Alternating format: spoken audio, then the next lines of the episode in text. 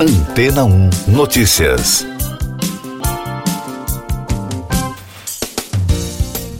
Bom dia. O presidente executivo da Meta, empresa administradora de Facebook, Instagram e WhatsApp, Mark Zuckerberg, anunciou a demissão em massa de mais de onze mil pessoas.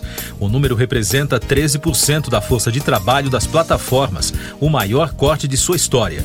Segundo Zuckerberg, em uma mensagem enviada aos funcionários, a desaceleração macroeconômica e o aumento da concorrência fizeram com que a receita da Meta fosse muito menor do previsto. Até o final de setembro, o quadro de funcionários da empresa de tecnologia era de oitenta e sete mil funcionários. Os gastos com metaverso, o universo paralelo anunciado como o futuro da internet, é motivo de preocupação para os investidores. Até agora, o Reality Labs, departamento de metaverso, resultou em perdas de nove bilhões quatrocentos e quarenta milhões de dólares em receita, somando-se aos dez bilhões de dólares de dois mil e vinte e um. Além disso, a empresa projeta que as perdas crescerão ainda mais no próximo ano. As projeções indicam que os lucros só deverão ser colhidos daqui a uma década. Desde o início do ano, a riqueza de Zuckerberg recuou oitenta e oito bilhões e duzentos milhões de dólares, ou seja, setenta por cento de sua fortuna, e outros bilionários da tecnologia também estão menos ricos. Os executivos da Alphabet, Amazon, Microsoft e Twitter também perderam dinheiro. Este é o segundo anúncio de demissões em massa entre as gigantes da tecnologia neste mês. No dia quatro, o Twitter demitiu metade dos cerca de sete mil e quinhentos funcionários após a aquisição da rede social pelo bilionário Elon Musk. Mais destaques das agências internacionais no podcast Antena um Notícias. O presidente dos Estados Unidos, Joe Biden, afirmou que o resultado mais chamativo das eleições de meio de mandato é que uma vitória significativa do Partido Republicano nas urnas não ocorreu. Biden disse que o Partido Democrata perdeu poucos assentos e que ainda há uma chance de manter o controle da Casa dos Representantes.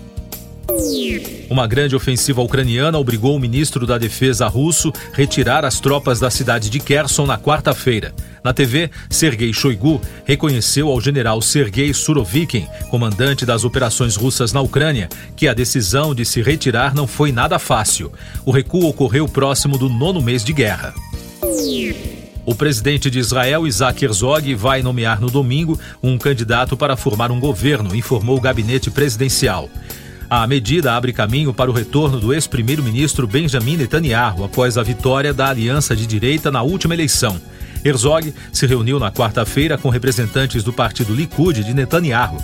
Ele disse que espera concluir as negociações na sexta. Um forte terremoto de magnitude cinco vírgula sete atingiu a costa adriática da Itália, mas, segundo a imprensa local, o tremor não causou danos ou feridos graves. O terremoto aconteceu na quarta-feira e foi sentido em Roma, do outro lado do país, e nas regiões do norte de Vêneto, Friuli e Trentino. A morte da cantora Gal Costa, aos setenta e sete anos, na quarta-feira em São Paulo, repercutiu na imprensa da América Latina e da Europa. Os jornais elogiaram a voz e a afinação da cantora, além de lembrar de seus trabalhos com outros nomes da música brasileira. O site de notícias do canal italiano Rai citou que o mundo da música está em luto com a morte de Gal Costa e lembrou que ela estava em turnê pelo Brasil com seus sucessos dos anos oitenta. Eu sou João Carlos Santana e você está ouvindo o podcast Antena um Notícias, agora com os destaques das rádios pelo mundo, começando pelos Estados Unidos. A rede iHeartRadio informou que Julian Lennon lançou recentemente seu sétimo álbum de estúdio, intitulado Jude. O título é uma homenagem à música Hey Jude dos Beatles, escrita para ele por Paul McCartney quando Julian tinha cinco anos.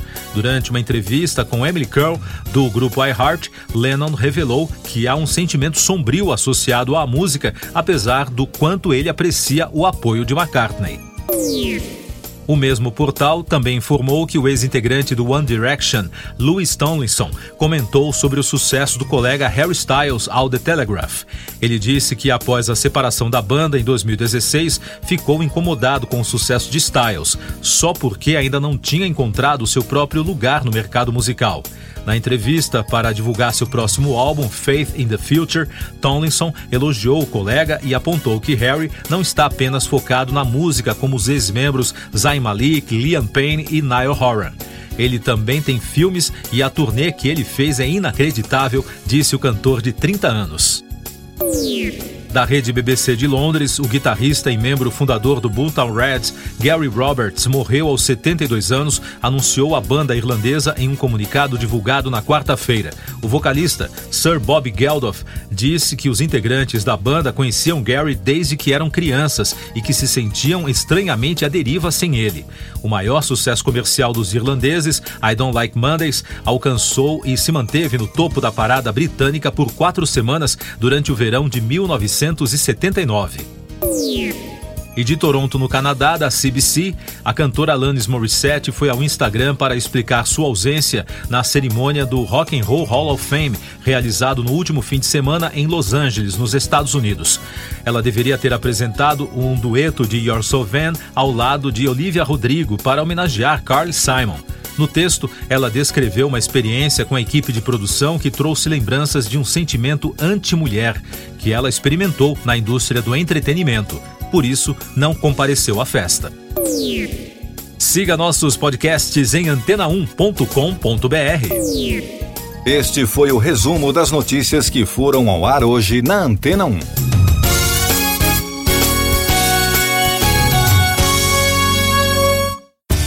Depois de tanto conteúdo legal, que tal se hidratar com água Rocha Branca?